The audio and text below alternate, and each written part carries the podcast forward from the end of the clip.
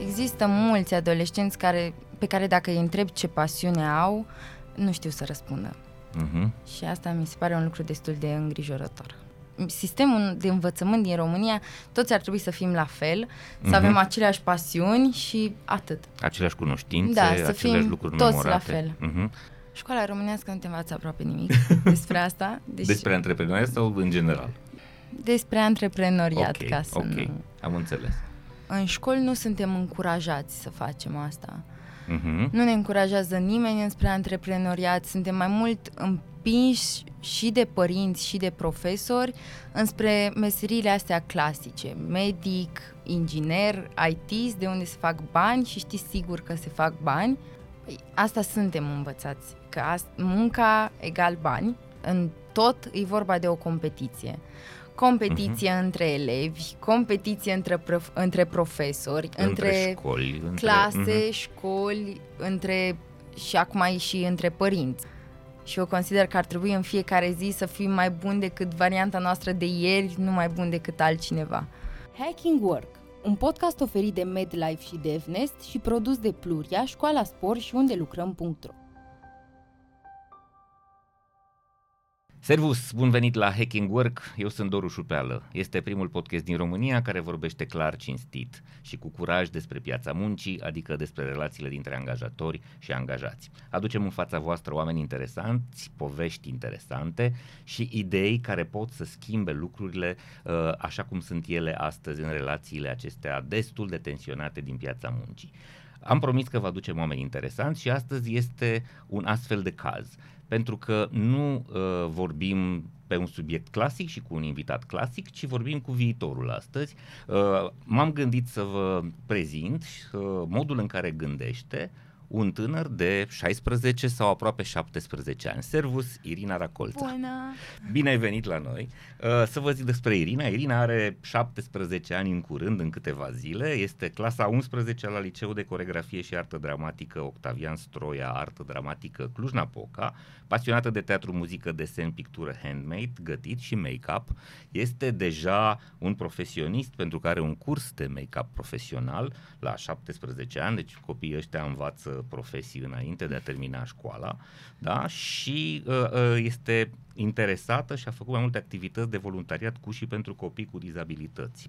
Uh, superputerea ei este dicția foarte bună, de aia este elevă la un liceu de teatru, nu? Și uh, vorbește corect de foarte mică, nu stâlcește cuvintele. S-a născut în Portugalia, unde a trăit până la 2 ani și jumătate, a revenit împreună cu părinții în România. Părinții se gândesc ca după ce ea termină liceul să se întoarcă în Portugalia, însă Irina noastră nu vrea.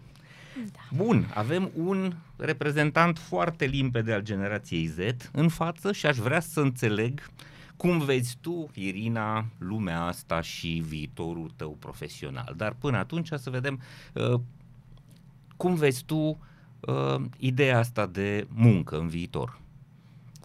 Ce te aștept să se întâmple? Vreau să fiu antreprenor. Ok, Asta e principal la mine. așa. Și vreau să-mi deschid o afacere în domeniul, în domeniul acesta de înfrumusețare feminină, dacă Mhm. uh-huh. tot am acest curs și dacă tot sunt pasionată de asta. Uh-huh. De mică mi-am dorit asta, nu-mi doresc sub nicio formă să am un șef, ok. mai ales un șef care să mă streseze sau să-mi spună cum să fac anumite lucruri sau cum să-mi fac uh, treaba. Ok. Și uh, nu vreau să am, în primul rând, experiența mamei mele cu șefi și organizații toxice în care ea venea acasă și era o atmosferă tensionată între noi și era o atmosferă foarte, foarte urâtă. Era Deci venea, Venea foarte marcată de, de stresată. tensiunea de la serviciu Da. și familia avea de suferit. Și asta Da. cumva te-a marcat pe tine?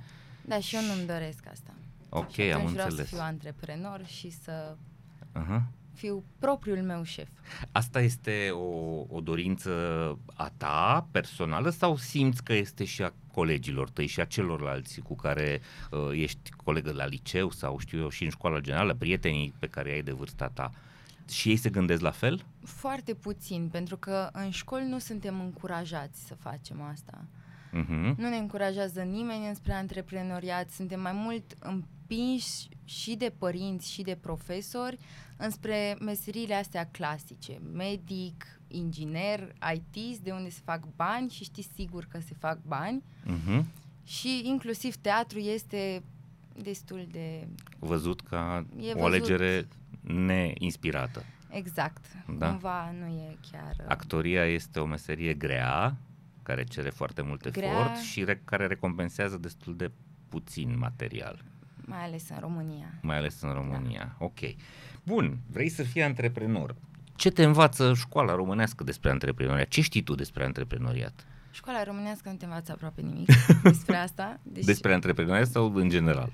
Uh, despre antreprenoriat. Ok, ca să ok, Nu... am înțeles. Uh, bun, ce, ai, ce știi tu despre antreprenoriat? Cum ai învățat lucrurile astea?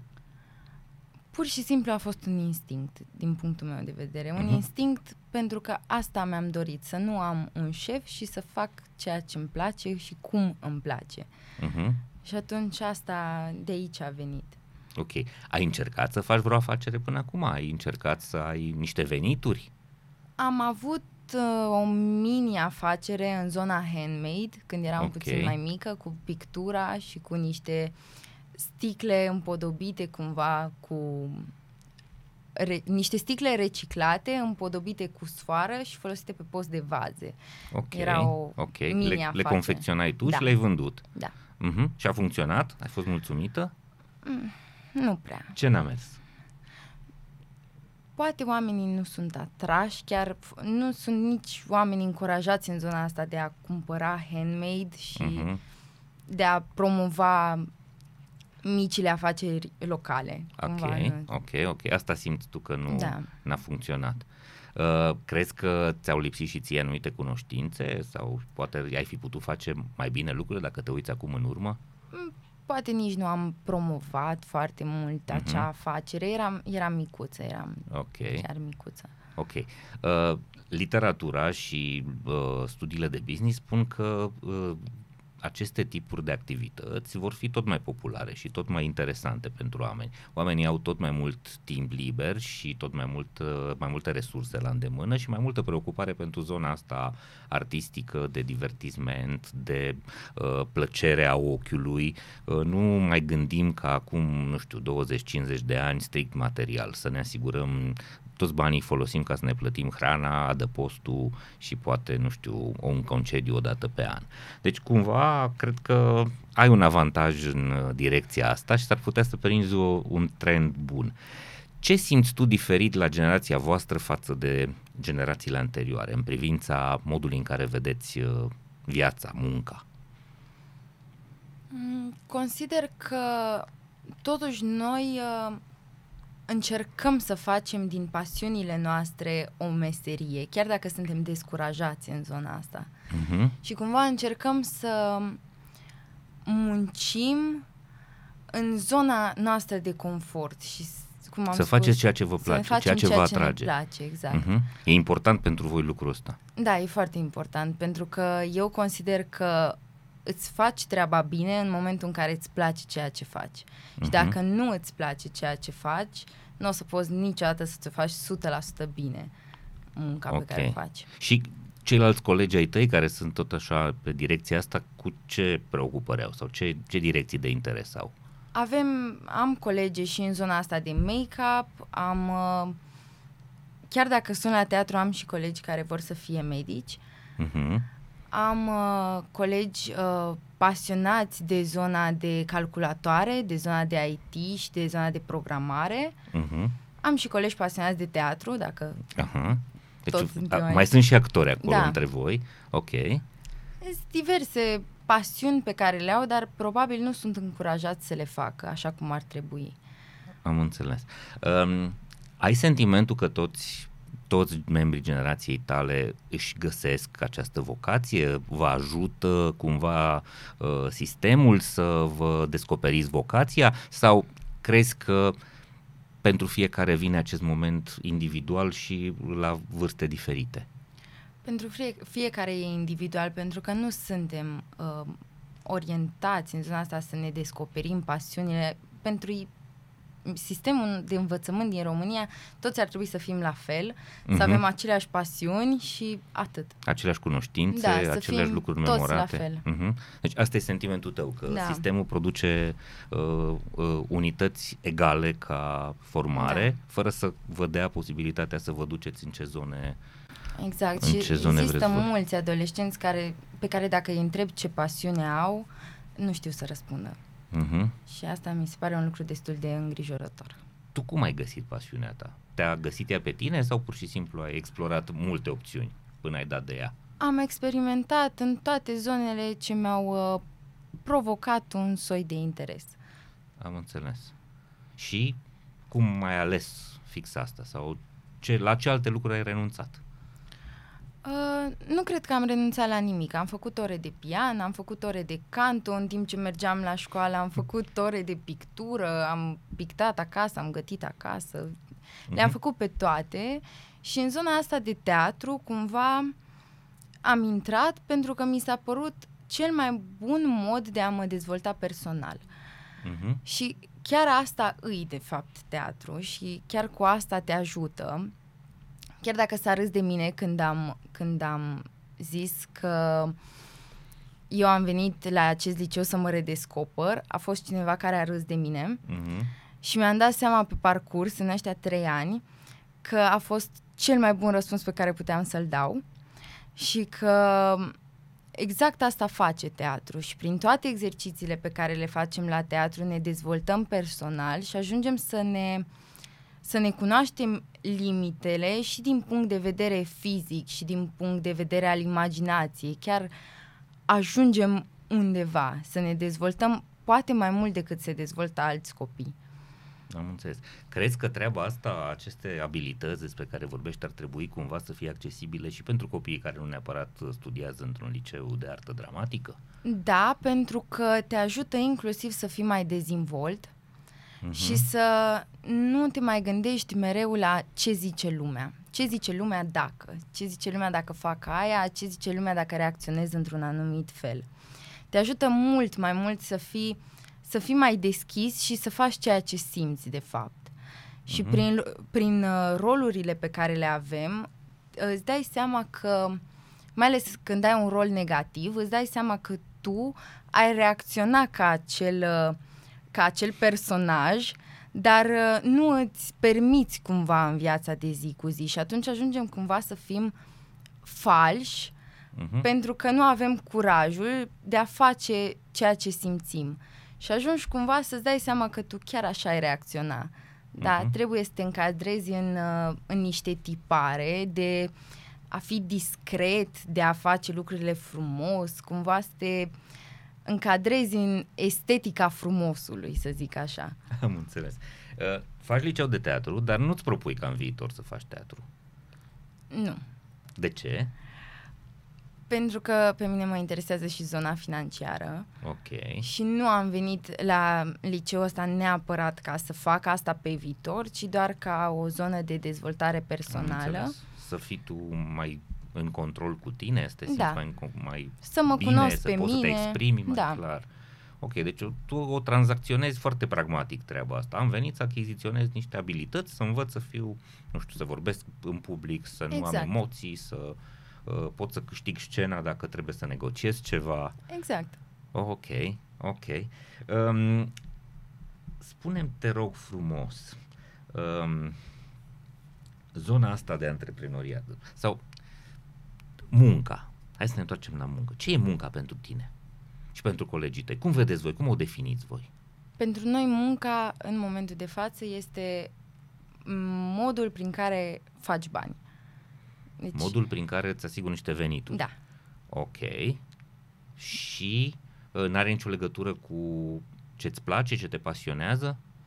Păi, asta suntem învățați, că ast- munca egal bani, Aha. nu neapărat ceea ce îți place să faci. Ok. Și consider că noi am putea să facem, să dezvoltăm ideea asta cumva și să și faci bani și să și faci pasiunea și să Fai faci bani ce din pasiunea ta? Da. Aha, ok. Legat de antreprenoriat, cunoștințele specifice, adică să poți să-ți faci un buget, să poți să-ți faci niște calcule, cât te costă, nu știu, materiile prime, uh, materialele cu care tu lucrezi ca make-up, cât uh, costă, nu știu, locul în care lucrezi, lumina, consumabilele, curentul, uh, astfel încât să poți să faci un calcul, ce sume poți să ceri pentru, pentru serviciile tale. Ai o astfel de experiență, adică ai reușit să-ți pui lucrurile astea așa într-un tabel? Te-a învățat cineva? Nu, și din punctul meu de vedere avem uh, și ora de educație antreprenorială în școli, Opa, da. avem și ora de economie, dar pe niciuna dintre ele nu s-a pus bază. Eu nu mi-am să fi scris ceva vreodată în caietul ăla. Deci uh, chiar nu, nu se pune bază pe asta. Sunt niște ore trecute cu vederea sau trecute cu pixul orar. Și, și v-ar fi interesat, te-ar fi interesat da. zona asta și pe tine și pe colegii tăi? Da, consider că da, ne-ar fi interesat pe toți, numai că era dezinteres din cealaltă parte cumva. Am înțeles. Cum te raportezi tu la bani? Sunt importanți banii pentru tine ca țintă, adică să ai mulți bani, sau sunt doar un instrument ca să-ți îndeplinești visurile? Un instrument ca să-mi îndeplinesc visurile, adică nu consider că ai nevoie de grămezi de bani ca să ca să fii fericit. Ca să fii fericit, exact. Uh-huh. Poți să fii fericit și cu puțin. Adică cu cât ai nevoie, cu necesarul. Uh-huh. Nu mai mult de atât. Ai făcut așa un calcul cam care este venitul tău uh, de vis? Nu știu, ca, cu câți bani ai fi tu mulțumită uh, câștigând într-o lună? Nu. Nu? Nu. Nici măcar așa nu te-ai... Uh, Încă nu m-am gândit nu te-ai acolo. Gândit. Nu. Ok. Uh, visezi să călătorești, visezi să descoperi locuri, să, nu știu, descoperi alte culturi, să descoperi alte profesii? Îmi place să călătoresc. Uh-huh. Îmi place foarte mult să călătoresc, dar uh, să rămână doar la nivelul ăsta de călătorie și să mă și întorc înapoi. Adică să nu mă mut în altă țară. Uh-huh.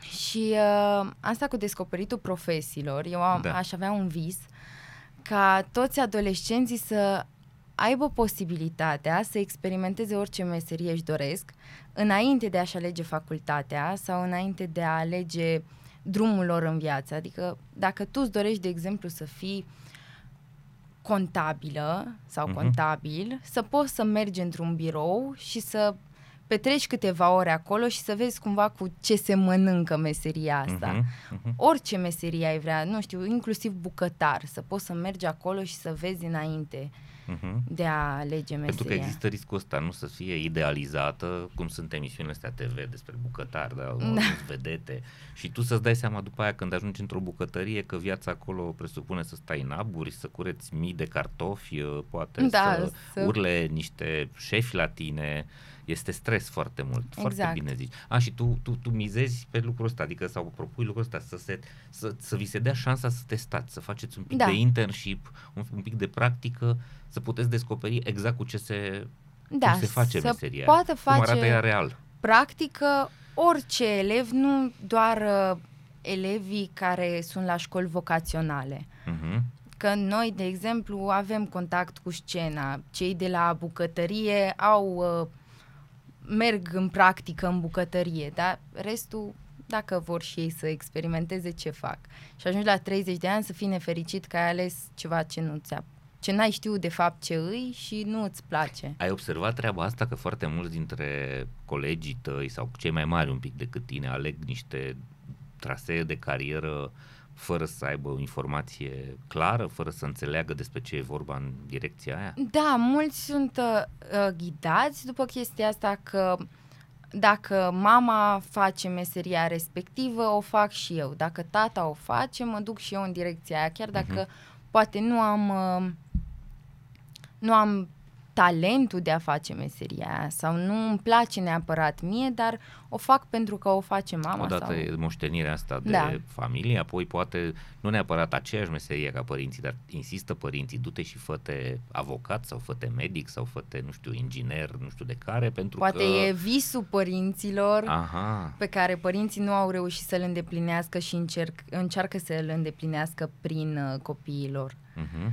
Și mai sunt situațiile în care probabil uh, juniorii aleg uh, o anume traseu, o anume facultate sau un anume liceu și ulterior facultate pe baza faptului că merg prietenii acolo. Mă duc și eu după Maria sau după Costel că suntem da, prieteni și... o alegere foarte proastă. O alegere Da. foarte proastă. Mergem ca să fim colegi de bancă și în facultate. Aha.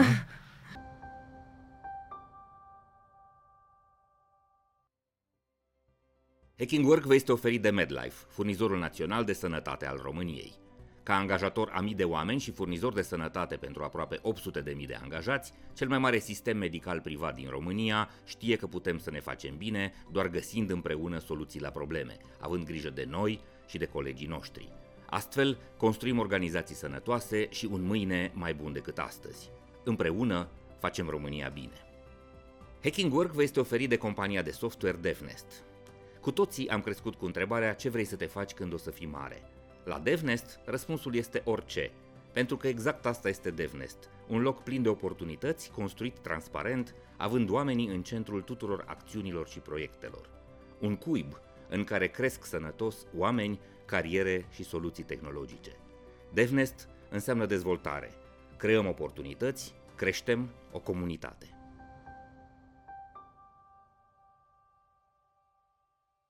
Bun, te văd foarte nemulțumită de sistemul nostru de învățământ, de lucrurile de la noi și totuși faptul că părinții tăi se gândesc să se întoarcă în Portugalia, unde probabil viața este mai bună, nu este și alegerea ta. Tu vrei să tu ești cu patriotismul local, tu vrei să rămâi aici. Care e motivul? Vreau să rămân aici pentru că eu consider că orice țară are probleme. Ăsta e primul lucru pentru, primul motiv pentru care pleacă oamenii din țară, că vai câte probleme avem. Orice țară are probleme pe care din punctul meu de vedere nu le vezi într-o vacanță. Uh-huh. E imposibil Când te să duci le ca vezi. turist, da, Când vezi te duci ca partea, și turist, partea vezi- colorată, frumoasă. Exact. Uh-huh. Deci în orice țară o să găsim probleme, o să găsim lucruri care nu ne plac și din punctul meu de vedere mai este o speranță, mai este o șansă cu generația noastră, poate aducem un pic de lumină în țară, habar n-am, da? Chiar uh, vreau să, Vrei să Asta- contribui la asta. da, Colegii tăi ce spun? Câți dintre ei se gândesc să stea, câți dintre ei, sau mă rog așa, aproximativ, desigur, dintre suntem cei care împărțiți, vorbim. cam Aha. jumate-jumate. Unii vor să facă o facultate în altă țară, unii vor să se mute cu părinți în altă țară. Suntem Mhm. împărțiți, cam egal, Uh-huh. dar suntem și care vrem să rămânem în țară. Ok. Deci nu e o chestie de patriotism, e pur și simplu o, un lucru de pragmatică. Adică aici m-am obișnuit, știu traseele, știu Îmi plac lucrurile. oamenii, îmi plac peisajele, bine, nu îmi plac toți oamenii, Mhm, Da. dar îmi plac oamenii. Ai sentimentul că în afacerea ta te-ai descurcat mai bine aici pentru că cumva cunoști teritoriul. Da, și, și asta, asta? E, da. Mhm. Și ai putea să vinzi mai ușor serviciile tale aici pentru că știi cam ce așteptări au oamenii, ce stil de viață au Da. oamenii. Ok, deci e o gândire pragmatică asta, nu neapărat uh, una temătoare. Nu ți-e frică. Dacă Nu. ar fi să-ți faci meseria la Londra sau la Paris, te-ai descurca? Da. Da? Da. Deci n-ai avea niciun fel de Nu. complexe în zona asta. Deci nu te ține în țară frica că nu te descurci afară. Nu mă ține în țară nicio frică. Ok, pur și simplu vrei tu să faci asta. Asta îmi doresc, da. Ok. Bun, hai să vedem un pic, uh, uite, una dintre temerile mele, și discut asta și cu alți uh, oameni din organizații, manageri, este că după acești doi ani de pandemie, în care efectiv nu s-a făcut niciun fel de școală, că școala online a fost o batjocură, o făcătură, da? vom, ne vom pomeni în următorii ani cu tineri care vin din licee și facultăți și care vreme de 2 ani n-au făcut niciun efort legat de a obține niște rezultate. Da? Adică munca, asta se presupune că înseamnă. Nu? Faci niște eforturi, te, uh, depui, un, uh, depui o en- oarecare energie, pui un pic de inteligență și un pic de, uh, cum să spun eu, de dedicație ca să obții un rezultat și să fii recompensat. Doi ani de zile, cum a fost pentru voi? Ce ați făcut în ăștia doi ani? Uh, pot să încep prin a spune că profesorii au fost puțin depășiți de situație. Nu toți, dar Mhm. majoritatea.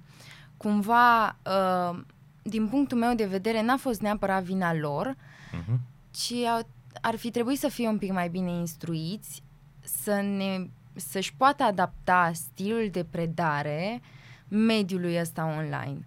Cumva noi, având în vedere că suntem mereu cu telefonul Sunteți în mână. O, o, da, o generație digitală. Voi v-ați Da. născut cu tableta și telefonul în mână. Exact, noi am Vouă fost- v-a fost ușor. mult mai pregătiți pentru asta. Mhm. Adică noi am putut, noi am știut cum să folosim o aplicație nouă în primele 5 minute, dar au fost mulți profesori care pur și simplu au rămas Depășiți de depășiți situație. de situație și au avut nevoie tot de ajutorul nostru și noi încercam cumva prin mesaje, prin telefoane să-i ajutăm să intre la ora respectivă pentru că nu reușeau.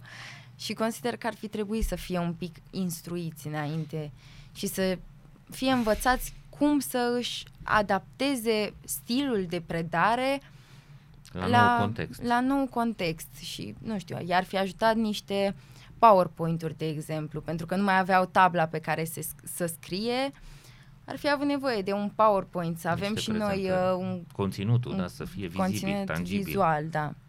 Și n-au, n-au reușit să facă asta, Nu- puțin dintre ei. Puțin dintre ei au fost și profesori care chiar au, să zic, au studiat cât de mult zona asta și au Mhm. putut să ajungă la noi și să ne țină în priză constant Mhm. și să ne țină atenți acolo și să știe cum să facă, să fim atenți la orele și la materia lor, pentru că, sincer, în casă te distrag multe lucruri, pentru Sigur. că nu ești în mediul ăla de stat în bancă, tu, o bancă, o catedră și o tablă. Mhm. Ai tot felul de lucruri în jur care te distrag și dacă profesorul nu știe să te țină acolo, Ok. îți Ați, e uh, atenția. i-ați fentat? Asta e întrebarea. Ați, at- atunci când ați putut profita de superioritatea voastră tehnică, ați uh, făcut uh, șmecherii la examene, la teze, la, nu știu, la lucrări de control, lucruri de genul ăsta. Profesorii mei, cel puțin, și-au dat seama că oricum ar fi, tot copiem. și au preferat, oricum tezele s-au scos în Da, perioada mhm. asta, examenele la fel.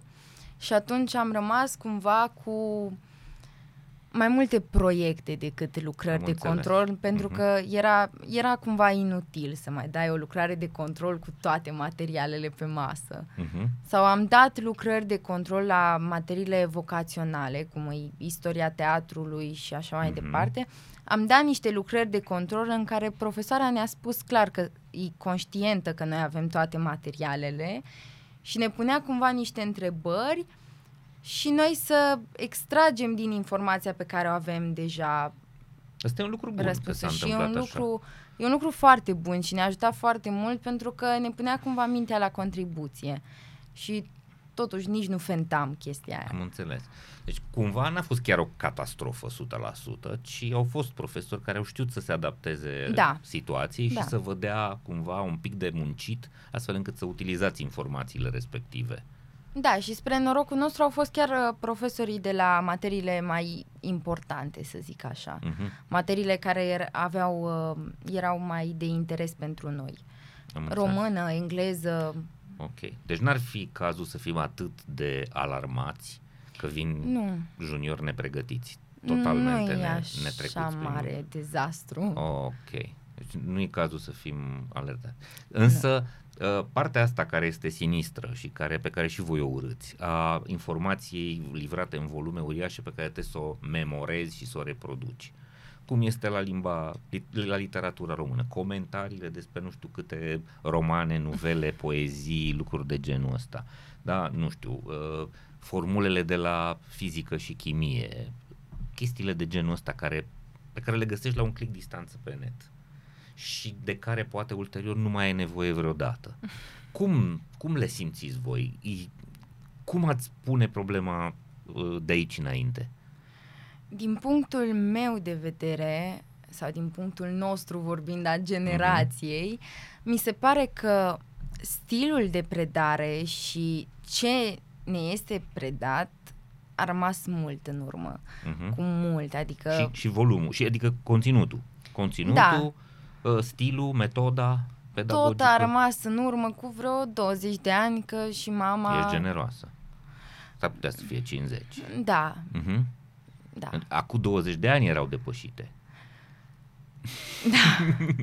ok. Deci s-a rămas mult în urmă și cumva profesorii, unii chiar nu știu să-și adapteze modul de predare la ritmul nostru cumva, că e cu totul și cu totul alt ritm. Uh-huh. Ritmul generației noastre e mult mai accelerat, informație pe bandă rulantă întotdeauna. Adică... Uh-huh. Și cumva unii profesori au rămas în urmă. Am înțeles. Dar avem noroc și cu profesori care chiar uh, fac cursuri cum să predea adolescenților din ziua de astăzi, care cumva își adaptează cât de mult pot uh, metoda de predare și materia și volumul Mhm, materiei. Am înțeles. Cum sunteți voi? Cum, te per- cum, vă, cum percepi tu generația ta? Sunteți uh, egoiști, sunteți individualiști sau sunteți colaborativi? Știți să lucrați în echipă? Pentru că școala nu vă învață lucrul ăsta. Școala vă învață fiecare cu rezultatele lui. Ați avut proiecte comune? Ați avut teme în care să lucrați în echipă? Noi cumva lucrăm în echipă Că faceți teatru, datorită sigur. Da, da, este, un, teatrului. este o excepție. Dar în, la alte materii suntem învățați că totul este vorba, în tot e vorba de o competiție. Competiție uh-huh. între elevi, competiție între, prof, între profesori, între, între școli, între, clase, Mhm. școli, între și acum e și între părinți o competiție. Da, sigur. Orgoliu al meu are 9,95, al meu are numai 9,93. Da. Vai, vai, vai. Mă E o duc acasă să-l competiție bat ca continuă Forleneș. și cumva ne, ne destramă, nu ne ajută să știm să lucrăm în echipă și să ne ajutăm unul pe altul. Dacă, nu știu, eu sunt mai bună la română, te ajut pe tine, tu ești mai bun la o altă materie, la istorie, mă ajuți pe mine. Nu ne învață asta. Ne învață să fim fiecare cu el și să fim întotdeauna mai bun ca altul, nu mai bun decât noi. Și eu consider că ar trebui în fiecare zi să fim mai buni decât varianta noastră de ieri, nu mai bun decât altcineva. Oh, minunat sună asta. Crezi că treaba asta atunci când generația ta va ajunge în organizații, va ajunge să lucreze? Tu, sigur, tu vei fi antreprenor, tu nu vei avea șef, dar ceilalți uh, vor, uh, vor ajunge să lucreze în companii. Vor avea probleme în a se integra, în a putea lucra în echipă, pentru că, surpriză, în organizații, în general, ți se cere să colaborezi, să lucrezi cu ceilalți împreună într-un proiect. 2, 3, 5, 10, 20 de oameni. Um, veți avea probleme și cum veți reuși să compensați asta? Nu știu, cred că o să ne fie, o să le fie sau o să ne fie, acum nu știu ce îmi, rezerv, ce îmi rezervă viitorul, dar o să ne fie greu să ne adaptăm. Uh-huh. Și cumva o să fie foarte greu să înveți să lucrezi în echipă dacă tu ai fost învățat să-ți vezi de treaba ta. Și să fii doar tu cu tine și întotdeauna într-o, com- într-o competiție cu ceilalți, nu într-o colaborare.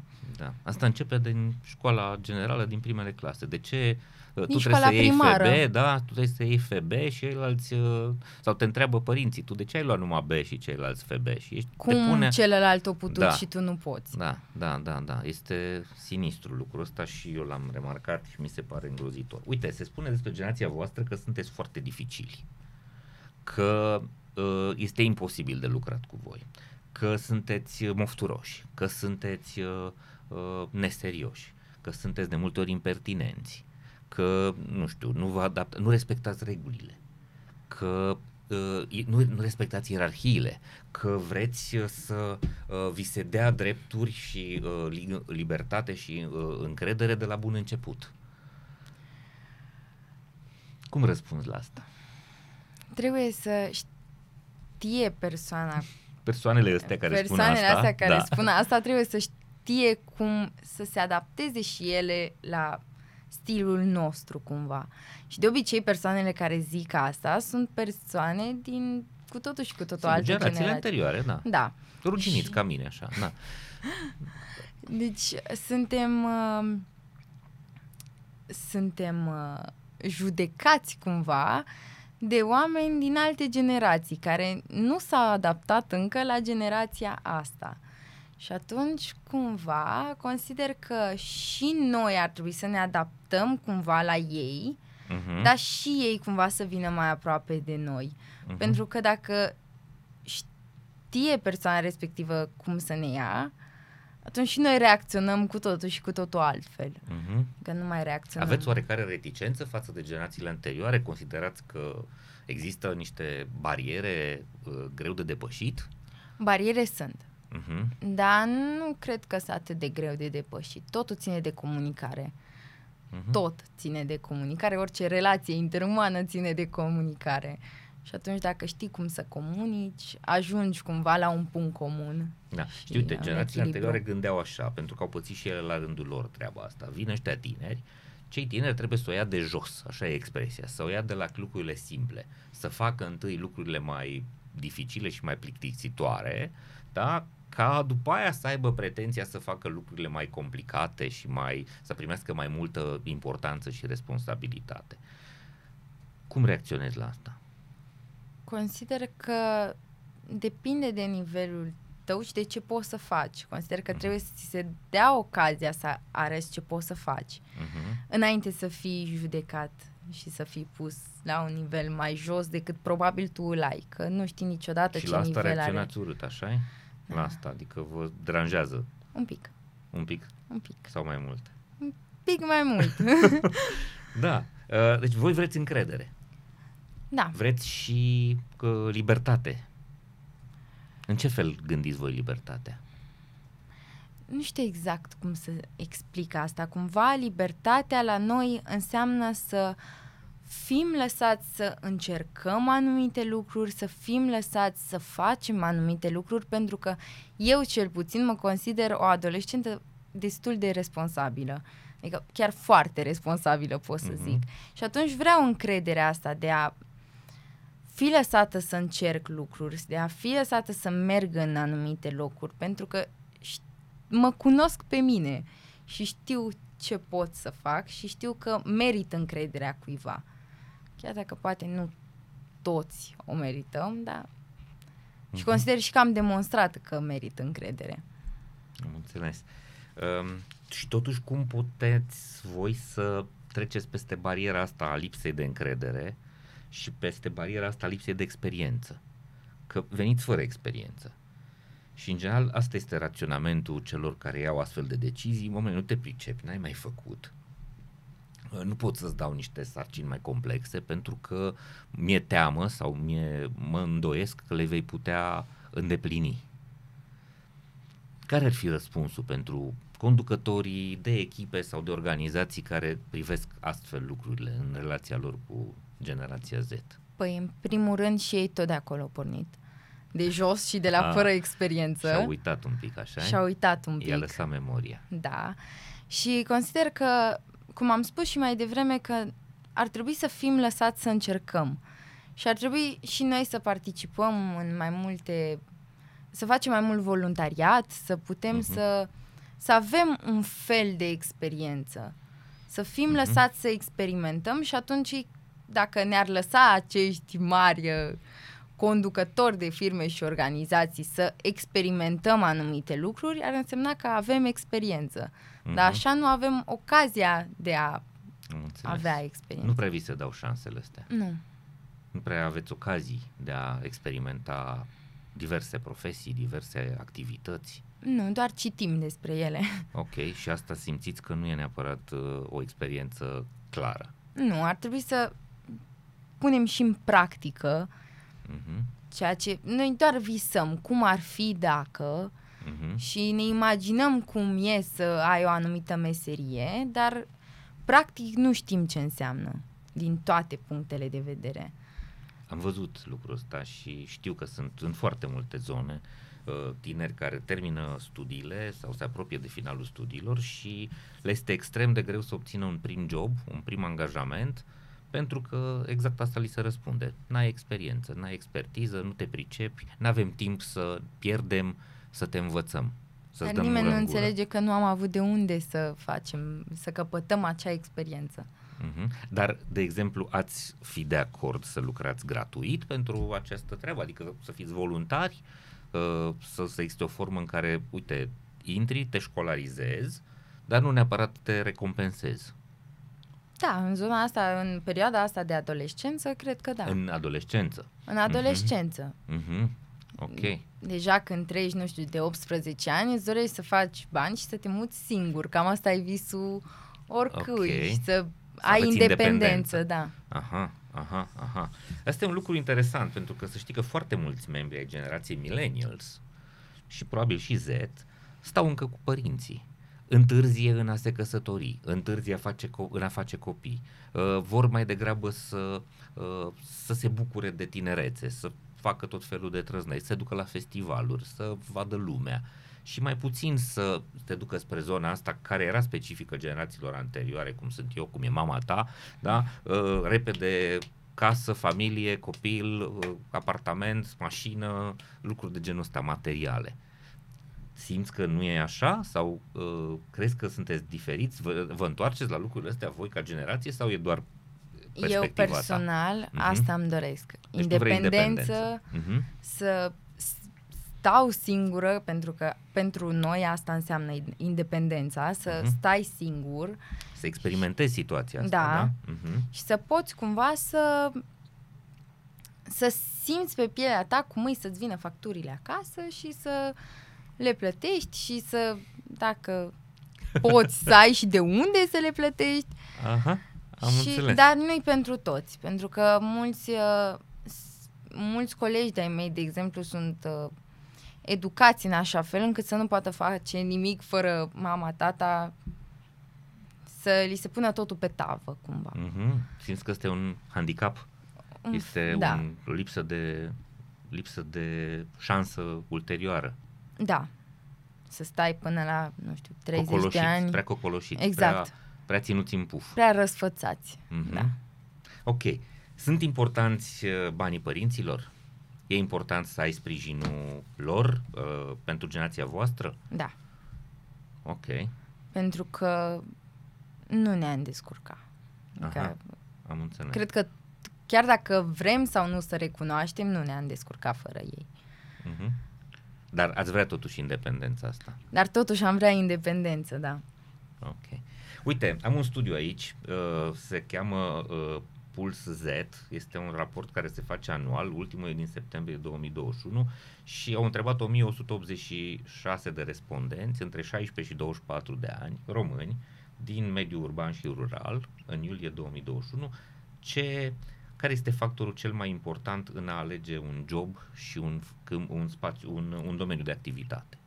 Care este pentru tine uh, cel mai important factor în a alege un job și un domeniu de activitate? Să fie strâns legat de pasiunile mele. Să fie strâns legat de pasiunile tale. Ok, după acest criteriu, care ar fi al doilea? Uh, banii pe care îi fac. Banii pe care îi faci. Bun. Al treilea? Mm. Colegii pe care i-am, Colegii pe care îi ai. Bun. mediul în care mă aflu. Mediul în care te afli. Al patrulea? Nu știu dacă ar mai fi și al patrulea. Nu știu dacă ar mai fi. Bun. Vreau să spun că ai spus exact ceea ce au spus și tinerii ăștia din studiu. 82% spun să lucrez ceva în care sunt interesat, care mă interesează. 84% fete au spus să mă simt bine cu ceea ce fac. Ceea ce e cam același lucru, să mă simt bine și să fiu interesat. 63% au spus locul, locul al patrulea pe care l-ai spus tu, echipa cu care lucrezi și atmosfera. Și 60% au spus pachetul salarial, veniturile. Gândiți la fel, adică sunteți destul de unitari. Studiile arată exact treaba asta. De-aia te-am, te-am ascultat să văd, știi? Am- ai fost la extemporal acum. Um, ok, hai să ne uităm la celălalt studiu, este tot, uh, e o altă întrebare. Ce te motivează în viață? Pasiunile, Pasiunile, ok, după aia ce-ți dă motivație? motivație. Oamenii din jurul meu, Oamenii din jurul meu. Uh-huh. locurile în care mă duc, informațiile pe care le primesc, îmi dau motivație să continui ceea ce îmi place sau să... Mhm. Bun. Așa este, uite, 62% spun împlinirea personală, adică lucrurile pe care le fac, 57% independența, 41% sănătate, adică să fie sănătos ceea ce faci. Te gândești, te gândești la sănătate. Tu sau colegii tăi, cum priviți voi sănătatea? Ce înseamnă sănătatea pentru tine? Să fiu uh, sănătoasă fizic, Uh-huh. Dar în același timp să fiu sănătoasă și mental, uh-huh. să nu Mhm. fiu stresată, să nu stau într-un loc toxic Uh-huh. în care să fiu stresată continuu și să nu să nu mai găsesc, să nu găsesc locul acolo și nu e ok asta deloc. Și asta te afectează și emoțional, da. Da. da, de psihic și emoțional. Ok, este exact ce mă așteptam. Da? Pă, Irina, e o surpriză plăcută discuția noastră. Uite, um, am un studiu, de fapt este o carte a lui Martin Neumeier, se cheamă Meta-abilități. Și el spune așa că dincolo de abilitățile profesionale pe care cineva, un tânăr le poate achiziționa, nu știu, să te pricepi să înșurubezi niște șuruburi, să te pricepi să faci niște machiaje, să te pricepi, pricepi să joci pe o scenă. Da? Dincolo de asta există niște meta-abilități care vă vor ajuta să supraviețuiți în viitor, mai ales automatizării. Direcția în care te duci tu, profesional, este o direcție care este foarte posibil să supraviețuiască mai mult automatizării, pentru că sunt lucruri foarte umane și foarte personale. Lucrurile astea sunt servicii și uh, lucruri pe care oamenii le caută și să, vor să le primească de la alți oameni. Este greu de crezut că vom avea roboți care să știe să ne macheze. Pentru că uh, machiajul ăsta este mai degrabă din câte știu eu care nu m-am machiat niciodată, deci sunt expert în zona asta, da? Nu este doar un serviciu de înfrumusețare fizic, ci înseamnă foarte mult și încrederea pe care ți-o dă cel care lucrează cu tine. Da. Da? Adică acolo e mai degrabă știința, în modul în care vorbești cu celălalt, nu neapărat, ok, cu siguranță nu trebuie să-i faci niște dungi pe față ca să iasă, să devină, nu știu, să aibă uh, uh, machiaj de la de camuflaj, dar e foarte important și ce, ce comunicare și ce există. transmiți. Da, Da, pentru că oamenii prin machiaj nu caută mai multă încredere în ei. exact. Da? O, o stare de confort. Și asta o dai și din dialog, nu numai din uh, aspectul din oglindă. Exact. Mhm. Bun, uite ce zice Martin Neumayer. Uh, una dintre, unul dintre lucrurile care trebuie educate este a simți, adică empatie. Să poți să, în, să te pui în papucii celuilalt și să înțelegi ce nevoie are el de fapt. Apoi, uh, a vedea, adică a gândi sistemic și a gândi critic. Asta sună un pic complicat. A gândi sistemic înseamnă să înțelegi conexiuni între tot felul de lucruri care aparent n-au legătură. De exemplu, atunci când uh, un uh, nene uh, fierbe un pangolin într-o piață din uh, uh, China, să-ți închipui că s-ar putea ca peste o lună sau două să se închidă planeta. Să ne închidă în casă, pentru că există niște legături, da? se creează o boală care ne afectează, da? Asta este. Și iar gândirea critică înseamnă să te uiți la o problemă sau la o situație din mai multe perspective. Voi gândiți critic, Da. în Orice, mod natural. Da, Crezi tu orice, asta e instinctul vostru? da, orice problemă o analizăm pe toate părțile. Aha. și găsim mai multe soluții înainte de a aplica prima soluție la care ne gândim. Chiar Mhm. mm-hmm. cred că noi analizăm o problemă pe în toate Cum posibilitățile. ați ajuns într-o astfel de chestie? Că școala nu vă învață asta. Nu știu, cred că e doar, doar uh, instinctiv. Instinctiv sau internetul v-a ajutat asta? Faptul că sunteți digitali? Mm. Mhm. Nu prea. Ok. Uite, un alt lucru care mie, se, mie mi se pare cel mai important este dreaming, adică să ai imaginație, creativitate și să fii capabil să inovezi, să schimbi. Uh, V-a învățat cineva în mod sistematic treaba asta? Nu. Imaginația voastră ați simțit că a fost alimentată de sistemul de, Imaginația- învăța, de învățământ sau de educație? Nouă ca și Mhm. la liceul nostru e dezvoltată. La voi, da. Că voi sunteți artiști. Da, da. la noi asta se dezvoltă, imaginația și Mhm. creativitatea și așa mai departe, dar în alte medii consider că nu. Nu te, nu te învață nimeni să-ți folosești imaginația, să-ți folosești creativitatea, inventivitatea. Mm, Nu, dar cumva tot încercăm. Tot avem instinctul de a încerca să folosim asta și să ne imaginăm anumite lucruri și să, să ne folosim de asta. Mhm. Apoi zice making, adică să faci mici prototipuri. Sticluțele pe care le-ai făcut tu, probabil, sunt niște mici prototipuri. Uh, primele tale machiaje sunt niște încercări. Da. Nu, cu siguranță nu toate au fost de mare succes. Cam cu siguranță. eșuate, așa, da? Dar este uh, exercițiul ăsta cumva te duce către o zonă de excelență. Doar, nu știu, zugrăvind foarte rău 10 pereți vei ajunge să zugrăvești bine un perete la un moment Exact. dat. Ok. Și learning, să învățați continuu. Este generația voastră dispusă și, uh, cum să spun eu, pregătită să evolueze continuu? Să asimileze permanent cunoștințe și capacități noi? Uh, da, dar doar în domeniile care ne plac. Dacă nu, îți, dacă nu ne place ceva, Mhm. refuzăm să luăm acea informație. Pur și simplu o refuzăm. Dacă... Cum, cum faceți să, vă- să știți ce vă place, ce nu vă place?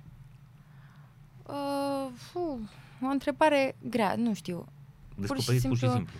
Aha. Descoperi ce-ți place. De exemplu, eu știu că nu-mi place sportul sub nicio formă.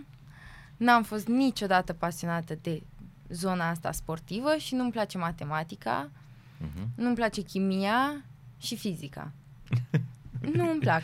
Lucrurile astea stricte, fixe, da? Da. Formule. Care nu te, nu te duc în zona de creativitate și eu întotdeauna am fost orientată în zona asta. Am înțeles. Uh, dar disciplina ți se pare utilă? În momentul de față eu nu mai fac nici fizică. Nu, nu, disciplina în sensul de a fi tu un om disciplinat. A, de a fi disciplinat, Mhm. da. Da? Cumva... Pentru că, uh, în general, artiștii nu prea sunt disciplinați. Sau Ah. asta e clișeul pe care îl avem. Asta e un clișeu. Aha. Depinde, fiecare om e diferit, nu contează în ce domeniu îi, dacă ori ești, ori nu ești. Am înțeles. Deci tu te consideri un om ordonat, disciplinat, calculat, care are niște procese foarte bine Da, stabilite. pentru mine totul trebuie să fie planificat, totul trebuie să fie bine stabilit, altfel nu fac nimic. Deci nu ești un artist uh, sut- 100% artist care ia toate lucrurile la întâmplare, ci ai un calcul precis. Da. La mine totul trebuie să fie programat, planificat, nu-mi place să mi se dea peste cap nimic. Aha. Adică, de exemplu, dacă am un, uh, un repertoriu bine stabilit, nu îmi place să îmi fie schimbat în ultima secundă. Mm-hmm. Mi-ai zis că ne spui o fabulă. Da, Ia să vedem. De ce ai zis că vrei să spui o fabulă? este o fabulă care cumva se potrivește acestui uh, mediu în care trăim. Mm-hmm. și e despre tot așa despre un fel de angajator și despre o viitoare angajată Mm-hmm. și se numește Operații Estetice de Valislavu. Mm-hmm. Joiana, văcuța cochetă, sătulă de viața în cireadă, dorea să devină vedetă. Și lumea întreagă să o vadă. Prostuța era încredințată că n-are nevoie de minte, doar fizic să fie înzestrat, așa că porni înainte. Un bou impresar a chemat-o la el în birou să-i zică Ai șanse reale, măi, fato, ai trup de vedetă, ești bună, se vede ca iuger frumos, dezvine să-l sorb din priviri și coada ți-o miști grațios, doar buzele ți cam subțiri. Fă rost de dolari negreșit de vrei un locșor printre muze. Te duc eu la un medic vestit să-ți pui niște botox în buze. Și vaca, de ea încrezătoare, cu greu rost de bani a făcut, dar boul, excrocul cel mare, de atunci s-a făcut nevăzut. Mesajul morale e clar. Dorindu-se să fie dotată cu buze umflate, ea chiar a rămas cu buza umflată. Bun, uh, cum ai transporta, extraordinară, foarte faină. Uh, cum ai transporta asta în, în lumea reală? Adică în mediul angajatorilor. Ce înseamnă asta? Sunt cumva angajatorii care doar vor să profite Uh-huh. De anumite lucruri. De naivitatea unor oameni. Da, Uh-huh. cumva să le dea niște speranțe fără ca ele să fie îndeplinite la Știi că se întâmplă lucrul ăsta, vezi că se întâmplă Da. lucrul ăsta. Mhm. Mi-ai spus că ai văzut la părinții tăi sau la mama ta, da? Dar ai văzut, știi și de la colegii tăi astfel de situații, adică de oameni care lucrează și sunt uh, păcăliți de angajatorii lor? Probabil că se întâmplă, dar uh, nu se prea vorbește despre asta în general. De ce nu crezi că, de ce crezi că nu se vorbește? Pentru că cumva e o rușine, un subiect tabu să vorbești despre cum ești tu stresat la muncă pentru că ți-e frică să, să nu cumva să fii dat afară, să nu-ți pierzi locul de muncă, Mhm. cumva Tu crezi că generația ta nu va accepta nu. gălușca asta? Nu vom accepta asta sub nicio formă. Chiar am încredere că nu vom accepta asta. Și atunci, uh, ce ar trebui să facă angajatorii ca să poată lucra bine cu voi? Să cumva să nu neapărat să se coboare la nivelul nostru, dar E să greșit termenul ăsta. Că voi nu sunteți jos. nu suntem da? jos. Să vină la nivelul nostru. Să nu- Sau da, hai să, Da, să nu să se vină. așeze la, la Cumva nivelul să nostru. nu aibă aerul ăsta de superioritate. Că Aha. pe noi ne, ne Mhm. deranjează chestia asta, pentru că noi credem că suntem cumva egali. În orice domeniu de muncă ai avea, ești egal cu oricine, din punctul meu de vedere. Că, de exemplu, nu știu, și un uh, medic merge la teatru, Mhm. deci ai nevoie de actori Da? și un uh, avocat o să aibă cândva în viață nevoie de un electrician. Mhm. Deci cumva toți avem nevoie de, unii de ceilalți. unii de și n-ar ceilalți. trebui să fim, să ne considerăm unii mai deștepți și mai, nu știu, Mai superiori mai, decât- mai, da, mai avantajați și mai, nu știu, mai speciali da. decât ceilalți. toate meseriile și toți la orice Asta ca nivel ar meserii, fi. dar da. ca vârste? Suntem egali ca vârste? Nu cred că ar trebui să fim măsurați în vârstă, cât ar trebui să fim măsurați în um, nivelul nostru de cunoștințe Mhm, și din cât, cât știm, Mhm. nu neapărat după vârstă, mhm. și după experiențele pe care le avem și consider că și un uh, tânăr poate să fie șeful unei afaceri, nu neapărat. Așa cum o să fii tu. Da. Bravo. Perfect.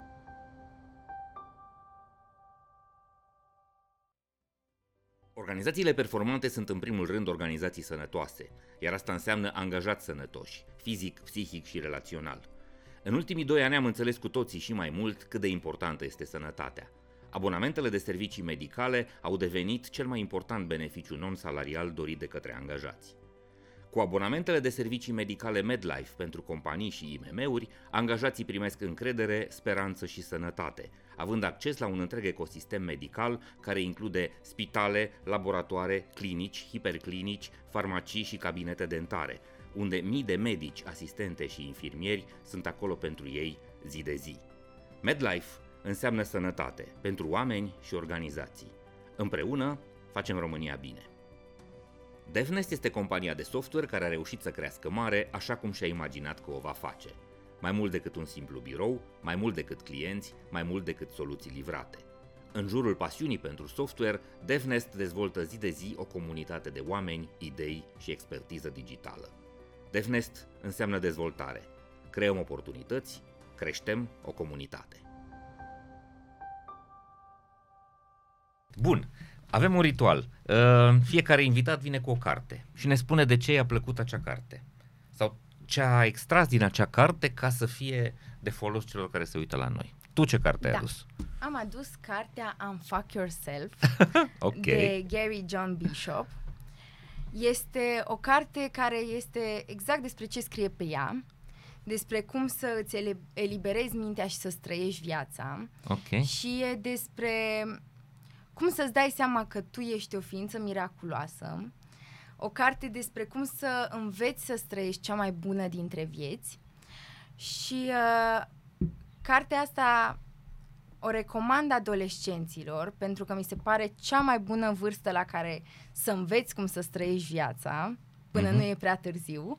Mhm. Și o recomand și uh, adulților care nu sunt siguri pe ei, pro- probabil. Și uh, este o carte pe care nu o prea poți povesti, Pentru că ține foarte mult de experiența personală, de felul în care răspunzi tu la întrebările din ea și atunci uh, fiecare are altă experiență cu cartea asta. Uh-huh. Și am și un citat care mi-a plăcut foarte vedem. mult, sau chiar două. Bun. Viața nu se oprește pentru pauzele și amânările tale, nici pentru confuzia și fricile tale. Viața merge întotdeauna înainte împreună cu tine. Uh-huh. Și acolo unde voința e puternică, nu există probleme mari. Crezi treaba asta? Da. Ești convinsă de treaba da. asta? Bine, mulțumesc. Uite, am și o carte, este o surpriză pentru mine de la Curtea Veche, se numește Fără supărare. Uh, este o carte cu foarte multă grafică, scrisă de Liz Foslin și Molly West Duffy. Uh, Liz Foslin este consultant de marketing și design, unul dintre mari uh, designeri din lume, a lucrat cu Salesforce, cu Ernst Young și cu Stanford și desenează minunat. Uh, sunt foarte multe grafice pe care le găsiți și pe LinkedIn, sunt foarte multe ilustrații create de ea care vorbesc despre muncă și despre uh, cum putem să facem munca, dar textul pe care l-am ales uh, pentru astăzi este așa, reprimarea și evitarea emoțiilor pot părea cel mai ușor răspuns. Hai să ne lăsăm emoțiile la ușă. Însă această atitudine este contraproductivă. Oamenii sunt ființe emoționale, indiferent de circumstanțe. Ignorându-ne emoțiile la locul de muncă, trecem cu vederea date importante și riscăm să facem greșeli care ar putea să fie evitate. Trimitem e mail care creează neliniște inutilă și nu mai reușim să găsim un sens în munca noastră. Ne extenuăm. Deci e ok să avem emoții la muncă da. și e ok să fim fericiți cu ce lucrăm. E ok să fim supărați atunci când nu suntem lăsați sau când nu reușim să facem lucrurile astea. Bine, o temă inedită te-ai gândit, te-am rugat să te gândești la o temă, nu știu, un subiect despre care se vorbește prea puțin și care crezi că e important. Un om de 17 ani să ne spună ce este important. Ia să vedem. Consider că ar fi foarte important să ca școala să se adapteze la nivelul, la noi. La așteptările la, voastre. La așteptările noastre și cumva să aducem materiile și felul experiențele în... de da, acolo, da, de învățare, da? Să le aducem mai mult înspre noi și profesorii să învețe cum să își uh, adapteze toate mormanele alea de a, foi cu materie, cu informație, cu informație da. uh-huh. la nevoile voastre. La nevoile noastre și cumva să ne ajute să găsim să ne găsim interesul în ceea ce ei ne, ne explică. Uh-huh. Și ei ar trebui cumva să ne ajute și să ne îndrume spre antreprenoriat, pentru că toți cumva ar trebui să avem și opțiunea asta. Și dacă nu suntem informați, nu avem de unde să avem și această opțiune. Și să ne fie scoase în evidență toate, toate meseriile, nu doar cum am spus. Cele vedetă, cele, da, cele luxoase da. de astăzi. Uh-huh. Să ne fie scoase în evidență și prezentate cumva la același nivel cu aceste meserii vedetă. Ok. Interesant. Ca să poți să-ți găsești vocația, să vezi da. dacă, mamă, asta m-ar interesa. Să știi să câte fac. opțiuni ai. Aha. Să știi și că nu vă arată nimeni toate opțiunile nu. astea. Deci sunt arătate puține. Ok. O persoană care te inspiră. Avem în jurul nostru o multitudine de persoane care, de la care ne putem lua inspirația. Părinți, vedete, influenceri, cum se uh-huh. numesc. Dar eu prefer să mă inspir din propria mea persoană și să fiu într-o continuă co- competiție cu mine și să ajung să fiu o persoană unică din toate punctele de vedere, pentru că noi adolescenții, în uh, timpurile astea pe care le trăim, unde totul ne este dat pe internet și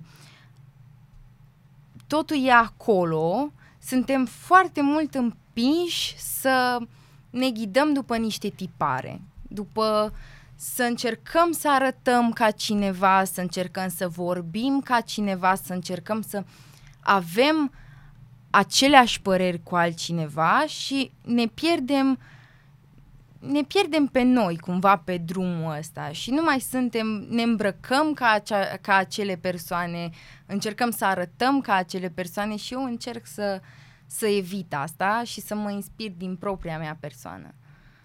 Foarte interesant. Ai foarte multă încredere în tine da. și colegii tăi sunt la fel? Nu. Nu? Nu, se lasă foarte mult influențați de, de aceste de mediu, persoane de, care... De clișee, de da. rețete. De tipare. De tipare. Și nu e un lucru bun. Nu. Pentru că toți ar trebui să fim exact ceea ce simțim să fim, nu ce ne ghidează altcineva. Ok.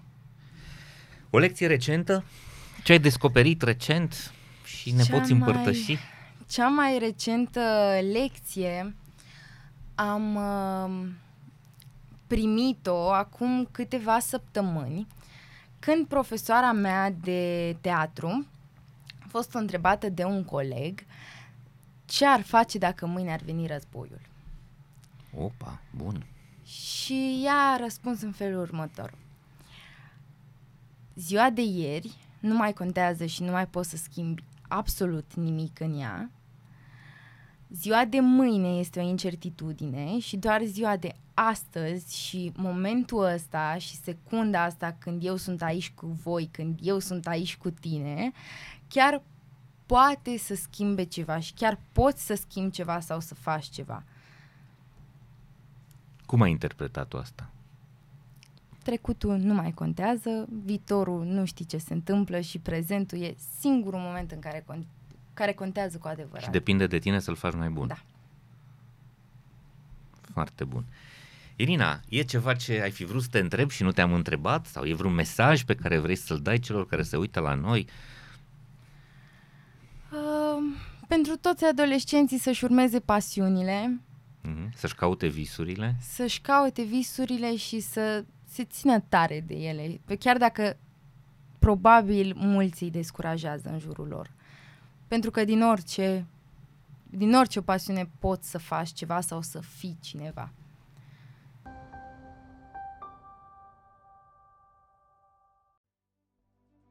Pluria este o platformă de spații flexibile dedicate echipelor care colaborează la distanță. Aplicația Pluria permite companiilor să implementeze un model de lucru complet hibrid și flexibil, eficient din punct de vedere al costurilor. Angajații pot să rezerve birouri și săli de întâlnire într-o rețea de peste 200 de spații de coworking din România, Spania, Portugalia, Columbia și Brazilia. Chiar și spațiile proprii ale companiilor pot fi administrate inteligent cu Pluria. Munca hibridă se face inteligent, eficient și confortabil cu Pluria. Școala Spor oferă educație modernă, informală și interactivă, bazată pe colaborare și dezbatere și livrată de tutori cu o experiență profesională de vârf, dublată de o structură academică solidă. Cursuri, workshop-uri și tabere sunt livrate în sesiuni open sau în evenimente private personalizate pentru organizația ta. La Școala Spor creștem lideri, construim viitor.